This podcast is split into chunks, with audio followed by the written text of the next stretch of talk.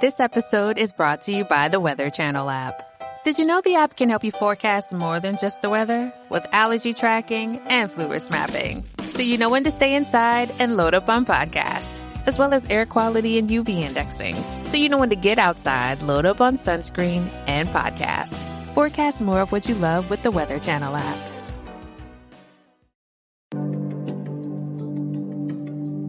Hello, everybody, and welcome to Care Talk. My name is Laura Packard, and I'm the founder of Healthcare Voices, organizing adults with serious medical conditions. But also, I'm a cancer survivor, and uh, firsthand, I've gone through insurance companies denying care, fighting outrageous surprise medical bills, and more. And this show is here so that the experts can answer your questions and help you get help uh, so that you can get the care that you need. And our first question today is from Kenton, Florida, who says that he just picked up his latest Medicare funded prescription and the cost doubled. So, why is that? Um, he has Medicare Parts A and B and prescriptions through Aetna uh, in uh, Medicare RX, and it's the same prescription, same pharmacy, but a different year, the cost doubled. To answer that question, welcome Diane from Just Care and Social Security Works. Thanks, Laura. So, Kent, you have identified a problem that lots of people encounter with their Medicare Part D prescription drug coverage. And while it's clear that you're in traditional Medicare, the government administered, a part of Medicare, whether you're in traditional Medicare or you're in a Medicare Advantage plan, which is administered by a private insurance company, you can have this issue with your prescription drug costs. So here's the deal um, you can't count on your out of pocket cost to say to stay the same throughout the year. You can choose your plan, be it your Medicare Advantage plan or your Part D plan under traditional Medicare, based on what your out of co- pocket costs are supposed to be. But then that can change at just about any time. It can change you can pick your plan in November, and in January, you could have different out of pocket costs. You can be happy with your out of pocket costs in January, and in March, they can go up. It's just a real problem with the way the Medicare Part D benefit has been structured. But what you should know, um, it's not perfect, uh, but two things. Beginning in 2025, the maximum you'll have to pay out of pocket under your Medicare Part D plan is $2,000 a year for covered drugs. And you should also know that sometimes it can be a lot cheaper to go out of your Medicare Part D plan for your drugs. You might test what the cost of the drugs are if you go to Costco or Walmart or the Mark Cuban Cost Plus plan. Sometimes the full cost of the drug is less than the copay for the drug in your Part D plan. Thank you, Diane. Our next question is uh, What should you do if you don't have health insurance? Since open enrollment for the Affordable Care Act is over for most people, uh, some people might still be eligible. What should you do now if you are not eligible to get insurance through the ACA, uh, but you don't have insurance? To answer that, welcome Zoid from Health Sherpa. Hi, thanks, Laura. So, um, yeah, it's a great question. Um, open enrollment is over for um, pretty much everyone. Um, there are some cases where you may still be eligible to enroll. So, um, it's one of those qualifying life events. You can find a list of those um, online on healthcare.gov. you may also, if you're a lower income, may qualify for a monthly special enrollment. Um, so you can enroll for the first time or change plans every month of the year, depending on your income. Um, and also, depending on the state you live in and your income, you may be eligible for Medicaid. And Medicaid doesn't have any sort of open enrollment or special enrollment. So it's always good to check at any time in the year, you know, am I qualified for Medicaid? And if you go to healthcare.gov or to healthsherpa.com, um, part of the application assesses you to see if you might be eligible for Medicaid as well. Um, lastly, if you you know don't qualify, if you don't have any of these qualifying life events, aren't in the correct income bracket, maybe you live in a state that hasn't expanded Medicaid, Medicaid, so you're kind of stuck. Um, always look for um, there's different clinics in your area who may be able to help. Um, sliding scale clinics. Um, there's also um, the um, I'm blanking on the name now, but they're they're qualified health clinics, and I believe we have some some links to that on our website, um, so you can go check those out. Thank you, Zoid. And you can go to act.tv slash care talk uh, for some of the resources Zoid mentioned. And also be sure to call and text in your questions, and we'll answer them in future episodes. Our next question is from Daniel, who wants to know why do seniors get hit with such high prescription prices? Their dues have already been paid. Diane? So, this is a really good question, Daniel. And the answer is um, multifold. Um, as you know, um, our government, unlike governments of, of, other wealthy countries, doesn't set drug prices. Uh, and because there is no really fair competition, and because the government allows uh, drug companies to have monopoly power over prices, everyone pays high prices, including people with Medicare. Um, so, so long as Congress allows pharmaceutical companies to set prices, we're going to see high prices out of pocket for drugs. There's a second reason, though pharmacy benefit managers. Who are they? Most people have no clue who they are, but what they do is they actually design the formulary, the list of drugs that your insurance company covers. And they set the price that you'll pay out of pocket for those drugs. Well, they do it in a way that a lot of people say makes them a fortune of money and costs you even more money. So often, what you'll find is that your insurance for prescription drugs covers drugs for you that um, have substitutes that are much less expensive but doesn't cover the generic substitute that's much less expensive, or covers the high cost brand name drug, which comes with a high out of pocket cost, but doesn't cover the lower cost brand name drug, which would have a lower out of pocket cost. So now we have Congress allowing the pharmaceutical companies the monopoly power to set prices, the pharmacy benefit managers having the power to determine which drugs you have access to for coverage and what your out of pocket costs are. What has Congress done to help you? Well, the Inflation Reduction Act does help a little because it's going to allow, beginning in 2026, Medicare to start negotiating drug prices. Uh, it, it will be over the course of a few years, Medicare will be negotiating the price of 60 of the most frequently used high priced drugs. And so you, you should see the cost of your drugs, if your drugs are among those anyway, come down at that point, although that's still down the road. Um, what Congress has also done is it has capped your out of pocket drug costs at $2,000 a year for covered drugs beginning in 2025.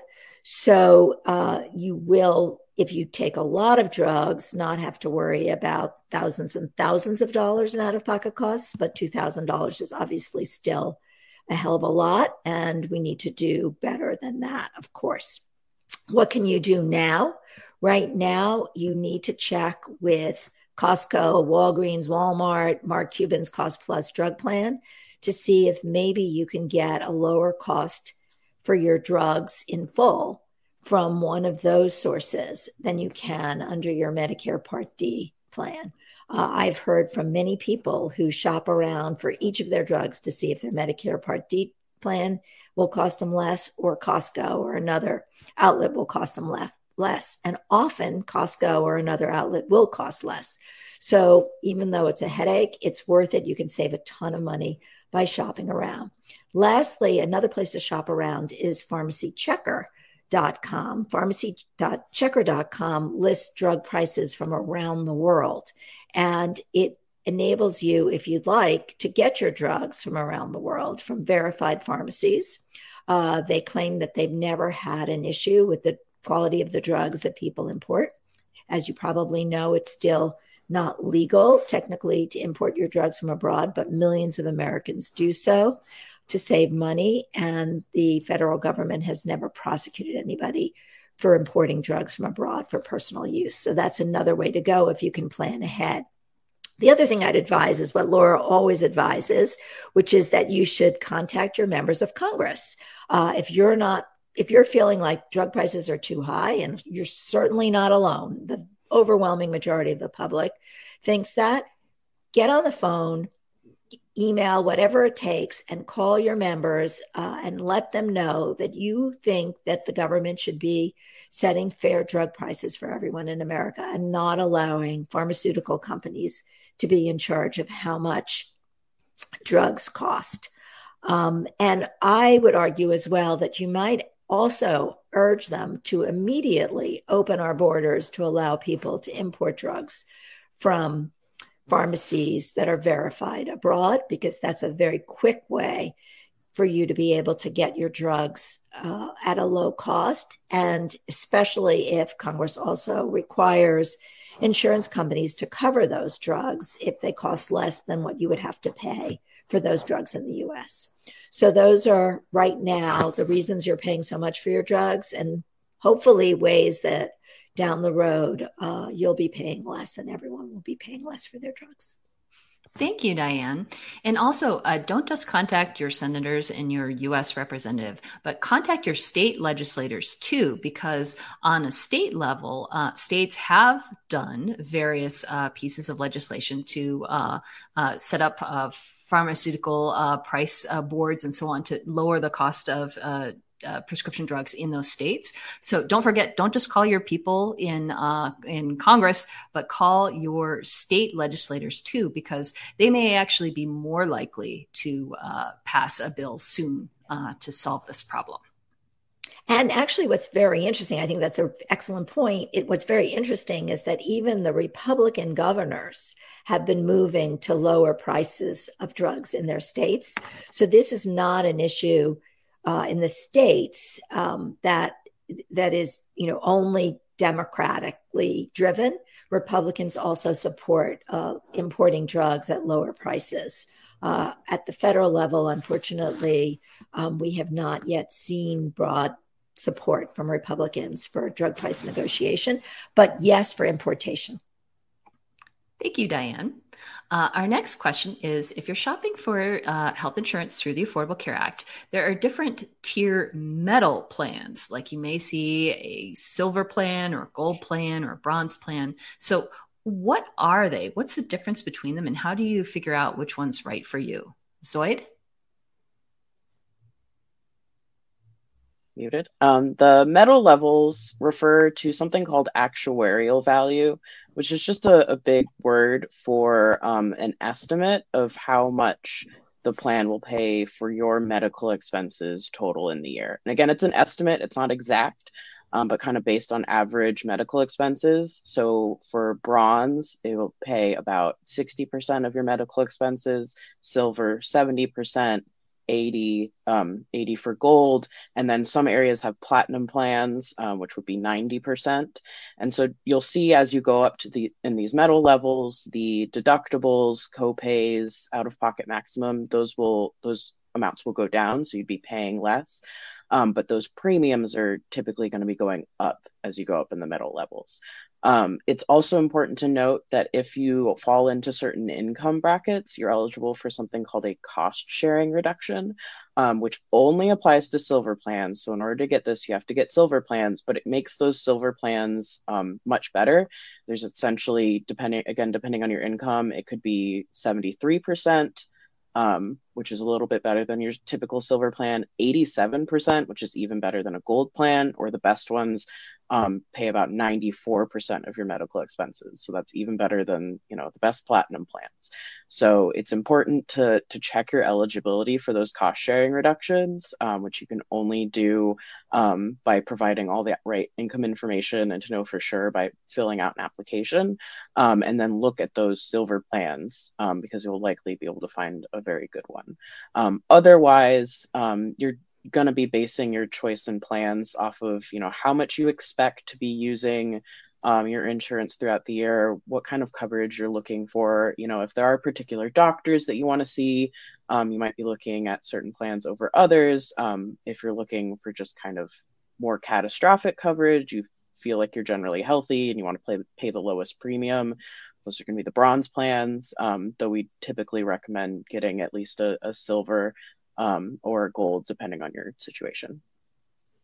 Thank you, Zoid. Uh, and our next question is who who's eligible for Medicare and when do you need to sign up? Uh, and is there a penalty if you don't sign up? Diane? Okay, so here you go with Medicare. Medicare is for everyone 65 and older, as well as people with disabilities who have been receiving Social Security disability income for 29 months. You can sign up uh, before you turn 65 in those three months before your birthday month, and then during your birthday month, and the three months after your birthday month. Uh, you should sign up when you're first eligible because, in many instances, if you don't, uh, you can be uh, liable for a 10% premium penalty, your Part B premium penalty, for every year you delay enrolling.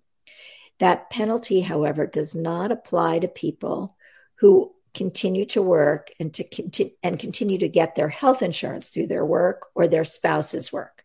So, so long as you're actively working and getting your insurance through your work, and your work involves at least 20 employees and or more, then you can delay enrolling in Medicare without a penalty. So that means that if you're getting insurance, but you've stopped working, you, but you're getting insurance from your job, you still have to sign up for Medicare as soon as you're eligible or you'll be liable for a penalty for a penalty and you'll have to wait often to get your Medicare. It's only if you're actively working, getting the insurance through your job or your partner's job, and your your employer employs at least 20 people that you can delay enrolling without penalty.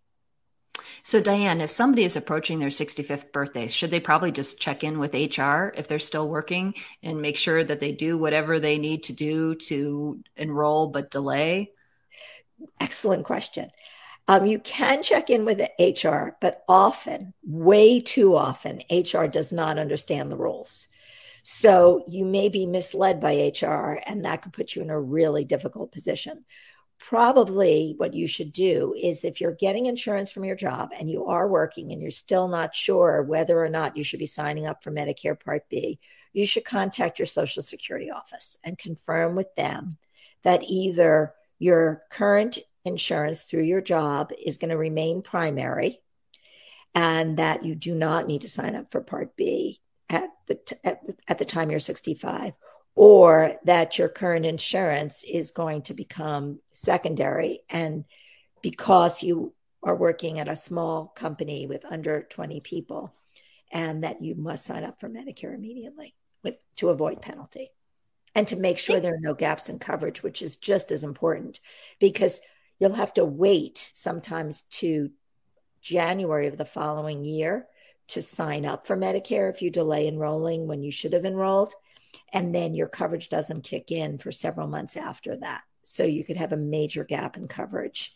Uh, and that's a problem. And many people, there are about three quarters of a million Americans, 750,000, who delay enrolling wrongly and who are in this very awful situation where they have no coverage. Thank you, Diane. And speaking of health insurance coverage or no coverage, uh, I'm glad to welcome our special guest for today. Natasha Murphy is the Director of Health Policy at the Center for American Progress. And she's going to be talking about uh, what is the public health emergency? And since it's going away, what does that mean for your health insurance? Welcome, Natasha. Hi, Laura. Thank you so much for having me back. Looking forward to chatting with you today in the audience about the end of the public health emergency, uh, the Medicaid unwinding, and really what people can do if they are currently on Medicaid and are concerned about losing their coverage. So, just for background, you know, as a part of the COVID 19 response, the federal government offered states additional funds to maintain continuous coverage for millions of Americans via the Medicaid program. And this helped to preserve critical access to health insurance as well as access to care and treatment at the height of the pandemic. And this was all happening during the COVID 19 federal public health emergency. And as a, re- as a result, enrollment in the Medicaid program, which provides um, coverage to eligible individuals, including low income adults, children, pregnant women, as well as individuals with disabilities. Enrollment in that program has grown nearly 30% since February of 2020. And now, as we enter a different phase of the pandemic and the public health emergency comes to an end, there is going to be a Medicaid unwinding process. And so, beginning April 1st, for the first time in nearly three years, states are going to resume eligibility redeterminations for Medicaid. And so, really, what that means is over the next 14 months, states will be checking their Medicaid rolls to ensure the eligibility for each and every person that's currently enrolled. And based on that eligibility redetermination, an individual's coverage is either going to be renewed or terminated. And as you can imagine, with this rechecking of everyone's eligibility, there is concern that millions will lose coverage. And the US Department of Health and Human Services estimates that about 15 million Americans will unfortunately lose their Medicaid coverage. And so, in response, you have states that are employing a variety of different outreach techniques, as well as some policy action to try and limit coverage losses, as well as transition Medicaid ineligible people to alternate sources of coverage. And so, today, I really wanted to highlight and flag for your viewers some tangible actions that they can take if they have Medicaid coverage to number one, one, reduce their chance of being disenrolled or terminated due to administrative reasons, or avoid becoming uninsured if they are, in fact, deemed Medicaid ineligible. So, first up, as it relates to kind of administrative action that can be taken, I definitely want to stress to everyone to please, please, please pay close attention to your mail and your email. So, state Medicaid departments have been conducting outreach to notify current Medicaid enrollees of the upcoming renewal process. Like I mentioned, this hasn't taken place in the last three years. And so, it is really, really important that um, states notify individuals that they will be redetermined for their Medicaid coverage. And so, this correspondence is going to be coming in a variety of different forms. You have states who are mailing notices, some are leveraging email, text message, automated phone calls um, to try and get in contact with those who are currently enrolled in Medicaid. And so it's really, really important that folks, you know, be on the lookout for this correspondence and also pay attention to the dates and information that's included in these notices. Um, I would also stress the importance of timely follow up. If the notice um, is asking for support supporting documentation or the return of a form, please take action promptly, you know, immediately if possible to ensure that the Medicaid agency is getting the information that they need so that they can properly process um, your renewal application. And then finally, I encourage everyone if your information has changed since February 2020, say you moved or, you know, your phone number has changed, your email address has changed, I definitely encourage you to reach out out to your Medicaid office and provide them with this updated con- uh, contact information. It is truly going to be critical in their efforts to contact you about any changes in your coverage status. And then for those who, you know, go through eligibility redetermination and are deemed ineligible. So, you know, either something has changed in their circumstances, most of the time it is income, and they are no longer eligible for Medicaid coverage. Um, there are other coverage options available to you. And so oftentimes that notice letting you know that you have been terminated will include other options. But I did also want to flag the availability of marketplace coverage under the Affordable Care Act. And so consumers should really consider enrolling in a marketplace plan. Uh, it provides you with comprehensive and quality coverage. And as a result of some federal investments, there is now enhanced uh, financial assistance and support. You know, your previous guest had mentioned the cost sharing reductions, and that has helped to really improve the affordability of marketplace coverage. And it will provide an opportunity for folks to maintain coverage as well as their access access to care and you know as we approach uh, medicaid unwinding Thank you so much, Natasha. And so uh, there's there's all kinds of scams out there that people may be getting phone calls or emails or how do they know if they get a letter in the mail that it's really the state agency wanting their personal information? Great point, Laura. Yes, unfortunately, you do have some of those bad actors who are going to try and exploit this this moment, you know, to, to get access to some critical and sensitive information. So, as folks are watching their inboxes or you know the, the mailbox, I encourage them, you know, to look for a few things in this correspondence. You know, absolutely look for an official letterhead, you know, coming from the state. Um, if there's any questions, if you're seeing, you know, kind of spelling errors or, or things that don't quite seem right, you know, in vetted government government correspondence. If there is a phone number listed, I would encourage folks, you know, calling that number or even, you know, kind of looking up the state Medicaid number just to call and confirm that, you know, something was sent out to them. Also, I know many states have um, electronic means to conduct eligibility redeterminations or follow up. So if there's any question there, you know, definitely um, encourage folks to, to go onto the website to, you know, confirm whether information is legitimate. As it relates to phone calls, calls. Um, I think a lot of states are more so using the automated process just to notify people that, hey, you know, unwinding is taking place. Be on the lookout for a subsequent correspondence. So, you know, if someone is calling you asking for social or address or anything like that, I would definitely, you know, not encourage you to provide that information and wait to get the formal official correspondence in writing from the Medicaid agency. Absolutely. And if somebody asks you something and you don't you, you don't feel quite right, you could get their phone number and then look up their phone number, make sure it's really the the state agency that they're pretending to be. Absolutely. Yes. Better safe than sorry, particularly nowadays. Yes. So Thank you for joining us. Uh, thank you, everybody, for listening today. Please keep calling and texting in your questions, and we'll answer them in future episodes.